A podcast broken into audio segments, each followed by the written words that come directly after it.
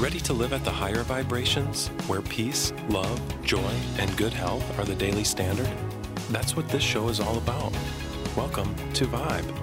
And here's your host, Robyn Openshaw.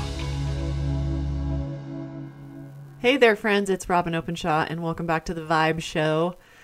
I am bringing back a guest this week who I've had on the show before. And very similar to when I interviewed her before, I thought to myself as I was doing this interview, oh my gosh, we've got to make sure that everybody at Green Smoothie Girl who does customer support or program support knows about this interview because there are so many people out there suffering from thyroid problems and they don't know what to look for and they don't know how to go in and talk to a doctor about what tests to run. So they just go in and whatever practitioner they meet with, they say, Hey, I am suffering in these ways and put themselves in the care of a, a new physician. And they may or may not be well served by that. So my friend Izabella Wentz has a PharmD, which is like a PhD in pharmacology. And she was schooled in a very conventional way. She was taught how to deliver drugs to people, basically. And she thought that was key to health back in the day. But when she was 27 years old, she was diagnosed with Hashimoto's thyroiditis. And since that time, 10 years ago, she has done a lot of research. She has worked with thousands of patients. And she wrote, uh, I think it was about a year, two years ago, the number one New York Times bestseller, Hashimoto's Protocol.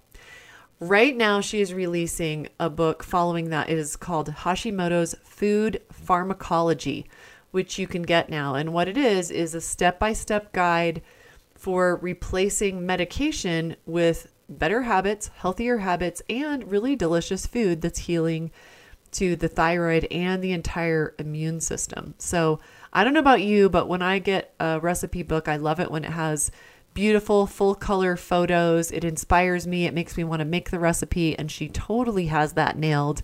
Mine usually don't look quite like the ones in the photos, but it, I really like starting there. She has meal plans and a lot of habits and tools and strategies to get well if you have Hashimoto's or actually any endocrine disorder. So, Dr. Wentz is married to my dear friend Michael Wentz. They have an almost nine month old son, Dimitri. So, they're new parents and they live near Boulder, Colorado. I really love this interview and I hope you do too. So, Dr. Izabella Wentz, welcome to the Vibe Show. Hi, Robyn. Thank you so much for having me. It's it's always so much fun to connect with you. Well, you're always up to great things, and even though you're a new mom and completely sleep deprived, you're bringing more great work to the world, to your stage. And I know that you are super passionate about helping people with Hashimoto's. I also know that most people who have Hashimoto's don't yet know they have it. They know they're suffering, but they don't yet have a diagnosis. And so, why is this, according to your research, the country's fastest growing autoimmune disease? And why is it so hard to diagnose? Well, one of the challenges with diagnosis is that doctors run a test called the TSH test. And TSH is thyroid stimulating hormone. It's a hormone that gets elevated in response to the body sensing low levels of thyroid hormone. Now, there's a, many, many reasons why the TSH test is not the best test. One is that it's going to be the last lab test to elevate when somebody has Hashimoto's. So before TSH goes up, we need to have a reduction in thyroid hormones um, within the body, and we also need to have a elevation of thyroid antibodies in the body. So um, this beginning of an attack on the thyroid gland. And, and this can happen 10 years before the TSH is elevated. So a lot of times people are not getting the proper diagnosis because the doctors are not running the right test to begin with. The other issue with the TSH test is the reference range is overly lax when scientists determine the reference range for various types of conditions and, and lab markers they, they basically take a whole bunch of blood from a whole bunch of people well thyroid disease is so common that in this quote unquote uh, bucket of, of blood, we also had people with thyroid disease in that that was undetected. And so this reference range was huge. Really, for a healthy person without thyroid disease, their TSH should be somewhere between 0.5 and 2. And back, you know, when I was looking for a diagnosis, my TSH was a 4.5. I was sleeping for 12 hours a night and I'm not doing so anymore, but, um, and I was freezing. And yet my doctor told me that that was normal. And for a woman, you know, my age and whatnot, that TSH should have been somewhere around one. With a 4.5, I felt like a sloth. And so, one of the things that people really need to ask for is if they're looking for a reason why they might feel tired, why they're gaining extra weight, why they feel cold, why they feel moody, why they feel brain fogged, is ask for the right kind of thyroid tests. And these are going to be thyroid antibody tests. TPO and TG antibodies are the two most important ones to ask for in Hashimoto's.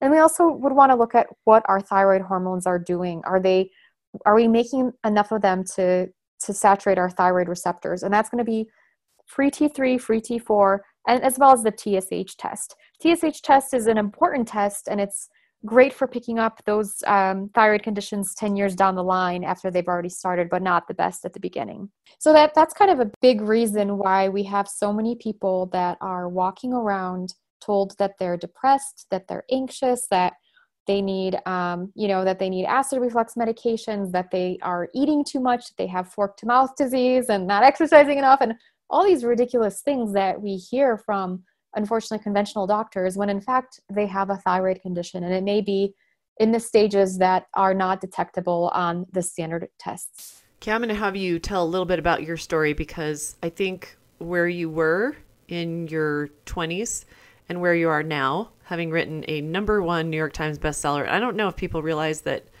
that doesn't mean you hit the New York Times list, which is no small feat, but you are literally number one on the New York Times list the, the week your book launched, which not only goes to show what a great book you wrote, also goes to show how important this subject is and how many people out there are looking for answers. But before we get into your story, would you just tell us why women like you and me, some men too, are going to conventional doctors and they do exactly what you just said? Thank you for that very succinct explanation because I know you've been on many, many high profile shows and you've really taken a complex subject and made it simple to explain bite sized. That was the perfect explanation. That's what I was given. I was given the TSH test and I was told I was normal. And I would leave in tears saying, I know I'm not normal.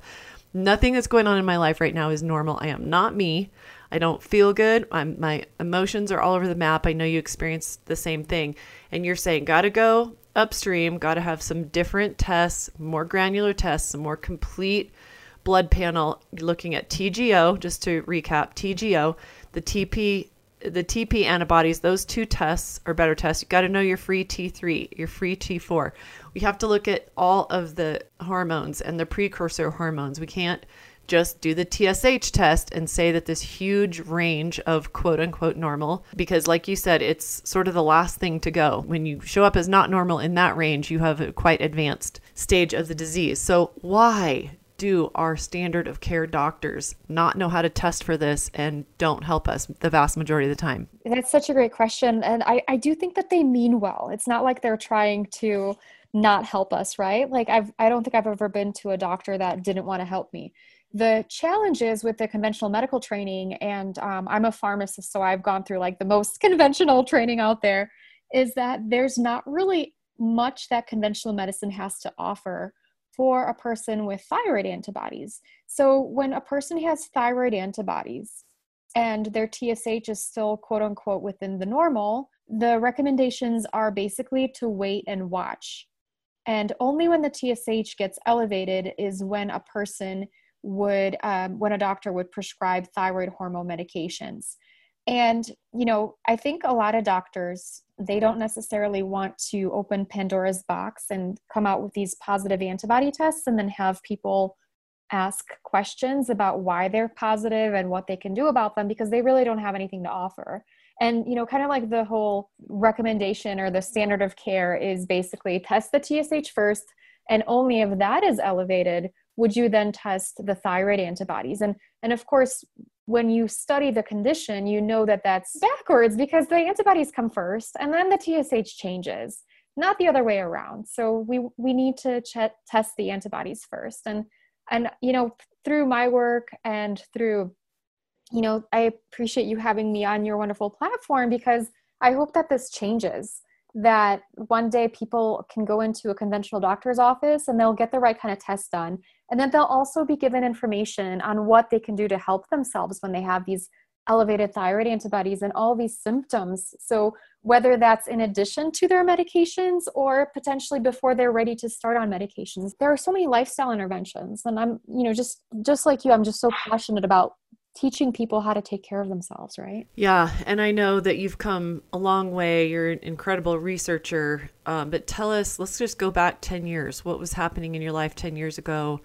Just tell us every symptom you can think of so that people know what to look for. You know, I started off with chronic fatigue in my first year of undergrad. I went from this like bright-eyed and bushy-tailed college student to, you know, overachiever, shockingly, to missing class in the morning. And one day I even missed a final exam because I overslept. And this was just like devastating to me because I was this really nerdy, nerdy kid. um, and and I was like, you know, I got I got a D because I was too exhausted to study. I, I wanted to stay up studying, but I took a nap and then I woke up the next morning after my exam had already started. This was kind of where it began. Eventually, I did, I learned to compensate and I like stopped going out with friends and would just like study all the time and whatnot just to make sure that I got decent, you know, grades and retook the the one class and whatnot. But um, then when I got into pharmacy school, I ended up with irritable bowel syndrome Shortly, panic attacks followed. Then I started having hair loss and acid reflux, carpal tunnel in both arms, allergies, cold intolerance, dry skin, easy bruising, you know, weight gain. I like my sweatpants were getting tight. Um, I was getting really just tired doing anything. And and you know, when you look at uh, people, oftentimes will do like uh, things on Facebook where they look at what hap- was going on ten years prior. And for me, it was quite scary because I was, was barely getting myself out of bed, going to work, barely making it through my day, drinking like eight cups of caffeine a day, getting home after work, um, in a lot of pain, make, eating some food, passing out on the couch around like 9 p.m., and then doing it again the next day. And I had so many goals, so many dreams, so many things I was wanting to do with my life, but I couldn't do any of them because I was just so tired all the time. And I was, you know, um, starting to get brain fogged which was quite scary because when you're you know nerdy you're kind of quick-witted and, and you kind of thrive on your brain power and when that's taken away from you it's really really scary i was going into work meetings and forgetting what people were talking about i was ha- forgetting conversations it was it was quite a scary place to be I at one point i thought you know am i getting alzheimer's disease in my 20s because i'm just so forgetful i should mention because she's not going to say this what she means by nerdy is really brainy. She's a first generation immigrant. Um, her parents and she came to the U.S. and I believe she's in second grade, speaking no English. You can't tell that she, you know, came from Eastern Europe, and almost immediately was like a top student. And so that was like part of your identity to to be like probably number one in the class, right? Yeah, I mean, I taught myself to read when I was three or four, and then I skipped a grade. I was in the 99th percentile on on all kinds of standardized tests and i got into like a really um, you know one of the top universities and, and that was just a really big part of my identity was my brain right yeah me too this whole story mm-hmm. everything everything not the phd in pharmacology different path but um, yeah i relate to so much of it and so i've been really interested to see what happened to your career what you do next what you choose after publishing hashimoto's protocol because in there you outline a 90 day plan for reversing symptoms. Was like, what's she going to do next? Next, you focused on food. Is there anything more foundational than changing your diet in your experience, in your own personal experience with turning Hashimoto's around? You know, really, there is nothing more foundational than nutrition, and it's something that people can do on their own we know um, functional medicine integrative medicine i know i know you do these amazing retreats that i hope to go on one day um, where people can see the best doctors in the world and have these advanced treatments. And, and that's such an amazing thing that's available to us right now. But there are things we need to do on a day-to-day basis in our own homes right? So um, we need to keep up the nutrition the lifestyle. And for me it was really really important to eliminate the foods that were causing inflammation in my body.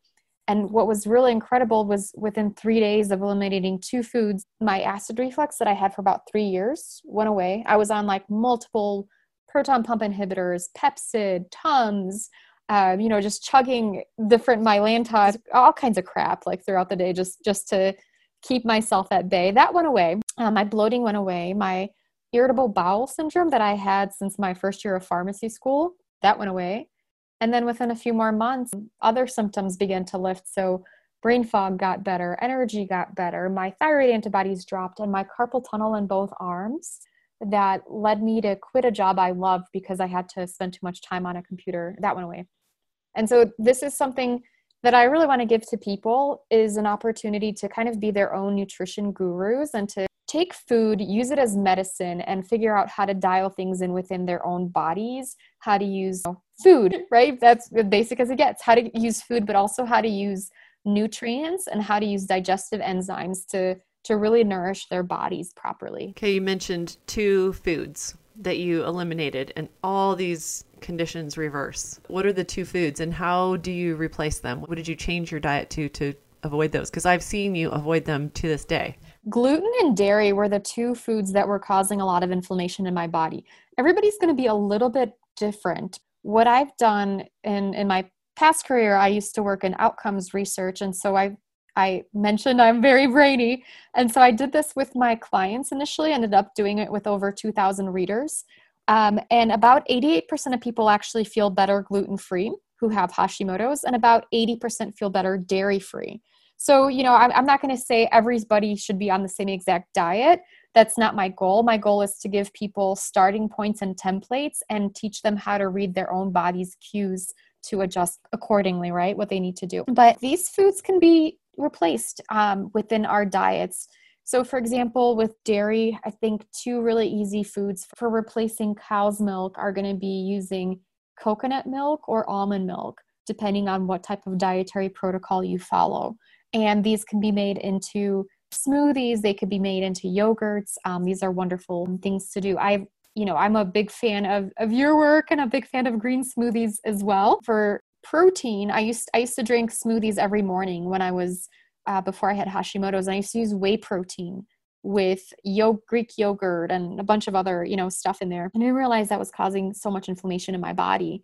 Um, and you know smoothies can be wonderful but it, you got to make them with the right ingredients. So if you are dairy sensitive you would not want to use whey protein but you could use something like a pea protein that's hypoallergenic for most people or a hydrolyzed beef protein as well. Those those are some potential options. Um, with gluten depending on you know what kind of dietary protocol you follow you you may use some of the gluten-free flour blends that are out there. They're going to be rice or corn based or um, if you choose more of like an autoimmune protocol, then you're going to be looking at something like cassava flour, which actually is really easy to bake with and replaces quite well for baked goods. And I've got a, quite a few recipes in there for pies and muffins and, and waffles and things like comfort foods that can be made absolutely gluten free and dairy free. One of the things I do in my book, I joke that I don't have a specific diet that uh, dogma that I follow. Like if I had to choose my diet, it would be like mojitos for breakfast, lunch, and dinner. and you know maybe like a i don't know like a margarita for like a nightcap and and that that's you know that that would be my preference but i feel like people really need to change the diets to their own bodies not necessarily try to stick to one template so I actually have a few dietary templates in there for people to choose with. There's one that's focused in gluten free, dairy free. There's one focused in paleo. There's one focused in autoimmune. Um, and pe- different people may start off with one diet and change to something um, more restrictive or less restrictive depending on where their journey takes them. And then I've also got ways to figure out you know how to adjust things for yourself. Yeah my journey was to adopt a plant-based diet and i don't never eat an animal product. I just almost never eat an animal product but like you i don't tell people that you have to eat a vegan or vegetarian diet to uh, reverse your autoimmune disease but you probably do need to eat a lot more vegetables and you probably need to give up all processed food. And probably for most people, eat less animal products. Our animal products can be problematic, a lot of them can. And so that's, you know, my personal opinion and my personal experience. But like Dr. Wentz, I, I don't want to take up one of the flags of one of the fad diets out there. So we've talked a little bit about your opinion about uh, in your experience of getting off of gluten and dairy. I believe you um, also feel like soy is a major trigger for inflammation. And you've given us some good ideas what you use to replace them. And she mentioned cassava flour. I haven't used it yet but i noticed that it's trending.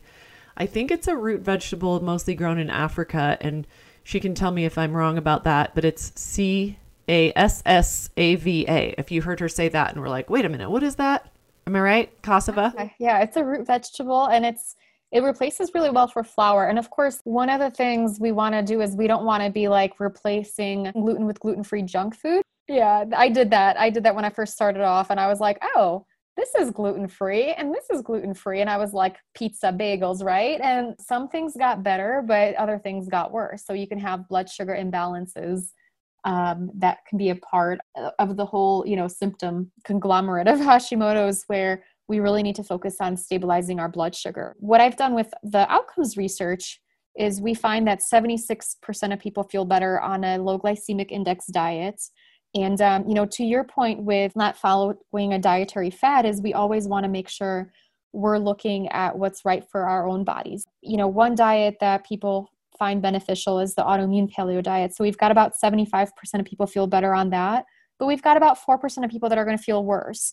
Um, in terms of thyroid antibodies, which are a marker of how aggressive the condition is, about 40% of people will see a reduction in those. And and I know some people will say like you should never eat the vegan diet when you have Hashimoto's and of course you have proven that that's not the case and I've had clients that have also benefited more from plant-based diets and with my outcomes research of over 2,000 people, about 30% of people actually felt better vegan. And of course, another 28% of people felt worse vegan. But then we also saw about 23% reduce their thyroid antibodies. So this is also something to consider. You know, if, if you've done like a paleo diet, you didn't benefit from that, maybe try something else. And if, if you're on a vegan diet for health reasons and you didn't benefit from that, then you can try something else. And I really teach people to try to figure out like when your diet is not working for you. We really want to be listening to our bodies, not some guru out there that's like, "Oh, this diet worked so well for me, you should do exactly what I'm doing," right? Yeah, and I like that you've pulled people because I'm not sure that anyone else has really done that. You know, kind of AIP or the autoimmune protocol is really trending for a while and may be really useful therapeutically and may be really helpful to people for people to identify what they're reacting to. That's a whole side topic of some of the foods that get vilified in these fad diets that I don't think are necessarily useful to everyone. So thanks for sharing those statistics. Um, what do you like to eat? What has been useful to um, people you've worked with with Hashimoto's and yourself? What are foods that are really nourishing and beneficial to people with Hashis? So I'm going to say this, and not just because I'm on your show, but green smoothies, right? so, um, what's amazing, and you know, going back to my my little bit of outcomes research, is that a big percentage, specifically 68% of people, said that they found green smoothies to be incredibly helpful with Hashimoto's. Um, more than 80% said the smoothies gave them more energy. 60% said their mood got better and 40% noticed benefits in weight. What do you think of that? Well, I like that. People always, when they say, What do you do? I say, Well, I have a popular uh, website called greensmoothiegirl.com. They say, Oh, so you sell green smoothies? I said, Nope, I've never sold a green smoothie in my life, but I like to teach it to people not because green smoothies are the only way to go, but because in a fast food world, I can get almost anyone to start the green smoothie habit, and then they're getting 10 to 20 servings of greens, superfoods, vegetables, and fruits in their diet that is very hard to get any other way. That's that's really the benefit of smoothies is just how well it fits in this very fast-paced lifestyle that we live in. So, I'm glad to hear that green smoothies did so well. What do you like to put in yours? So I like to put a whole bunch of veggies. So I'll, I'll put like a, a celery in there, greens, and then carrots, uh, coconut milk. I'll put an avocado in there, and then I'll usually do some berries. Berries are excellent um, source of myo-inositol, which has been found to um, actually be helpful in reducing TSH and, and, normalizing some thyroid function. And then I'll put a, a bit of a protein shake, maybe some chia seeds. I kind of it's kind of like every morning I, I get into the kitchen and I'm like, what does my body want right now? Right. And then um, I'll mix that up. And depending, some days in the winter, I'll make a thicker smoothie. In the summer times, I'll make a thinner smoothie with more water and more cooling, um, maybe some cucumbers, things like that. And, um, you know, I'll, I'll have that first thing in the morning. And sometimes I'll have that as a snack. And it keeps me full, keeps my blood sugar balanced, keeps me calm and collected one of the things that I've found in people with Hashimoto's is a lot of times they have trouble digesting veggies and uh, fiber, which is so important to have, but their digestion is just shot. And part of that is the autoimmunity, and part of that is the thyroid dysfunction. And so when we give protein in a powdered form, when we give coconut milk that's easy to absorb, and these pureed veggies, it makes it easy for the body to one, absorb all the nutrients, and two, it doesn't give us all the stress on our digestion because digestion can be a big job for a body, especially one that's deficient in enzymes. I've got a few recipes in there. So, it's kind of my root cause green smoothie that's um, a lot of people love and they use it to balance their blood sugar. And I've also got some more tropical ones. So, I've got like a mojito based smoothie um, that has been a fan favorite as well. Um, and then we've got some orange creamsicle smoothies too. So, kind of depending on what you're feeling that day, um, what the weather's like outside, and what your body needs. So, Izabella's new book is called Hashimoto's Food Pharmacology. And it's really lots of recipes and talking about how food is medicine and useful in stopping the progression of thyroid disease and reversing symptoms and uh, getting well again. So tell us outside of smoothies, tell us a few of your favorite recipes just to get everybody's mouth watering and remind people that just because you want a healthy thyroid and minimize our d- disease risk long term and feel great doesn't mean that we don't get to eat yummy food. You know, absolutely. And I um I used to be quite the foodie before I was diagnosed with Hashimoto's and I used to um the favorite thing for for me and you know my husband Michael were to get a bunch of like we were in our 20s so we'd get a bunch of these groupons and find different restaurants like every night of the week and try various cuisines. So we've tried um, cuisines from around the world. And of course i'm from poland and he's from texas so he's got a bit of a, a southern flair to to a lot of the things that he likes and the recipe has really been a mixture of recipes that have become our family favorites. So there's going to be something that everybody likes in there because there's a big variety as well. So I've got Polish beet soup, which is bright red and helps to support methylation. It's delicious and super easy to make. We've got Moroccan lamb stew. This is a fantastic dish that has orange flavoring that is fantastic for winter. We've got Polish broth. This is a special type of broth that has like double duty for healing the gut.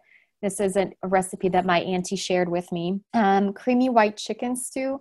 This is a fantastic comfort soup that can be eaten throughout the winter. And then we've got a lot of other types of desserts. Like I said, I have some plantain based crepes. I've got various types of flours you can utilize for um, for desserts. We've got apple blueberry crumble, which is a Polish based recipe that we use um, almond flour for. There's just a ton of really great recipes in there. It's, it's like I'm, my mouth is watering. It's, it's almost lunchtime here. But um, what I really hope is that people will be able to find some of these recipes and some of them will become their family favorites. Um, and the other thing is, I know what it's like to not have all day to cook in addition to having a baby, I also have a business and a life and all these other things. So 80% of the recipes are going to be really easy to make. These we're going to use shortcuts. We're going to be batch cooking. We're going to be doing things like the slow cooker or the pressure cooker. And then we've got 20% of like fancy recipes when you have your friends over on the weekends. Yeah, I love that because I think, you know, there's so few people who actually cook anymore that if we could just remind you of a couple of basic truths. One is that most American families make 10 main dishes their like whole entire lives and you can replace those 10 main dishes really easily. If you can find 10 really healthy whole foods thyroid nourishing dishes you've dramatically impacted your health and made significant change to your lifestyle that'll serve you well and it's really not that hard. We do have to make that recipe the first time, which is a learning curve, but guess what? Second time you make it is piece of cake. Third time you make it, you'll probably have it memorized. I'm really glad that you brought this new book out for all of your fans out there who have been really assisted in getting well after a Hashimoto's diagnosis, um, helping them with the food part. And so tell us where our listeners can get the book. Sure. So the book can be found anywhere that books are sold. Um, Amazon.com is a great place, Barnes and Noble. You can find it in bookstores as well. You know, my website is thyroidpharmacist.com if you'd like to connect there. Well, thank you so much for this great new book. I hope you get some sleep, my friend, Dr. Izabella Wentz. Thank you so much, Robyn. It's been such a pleasure.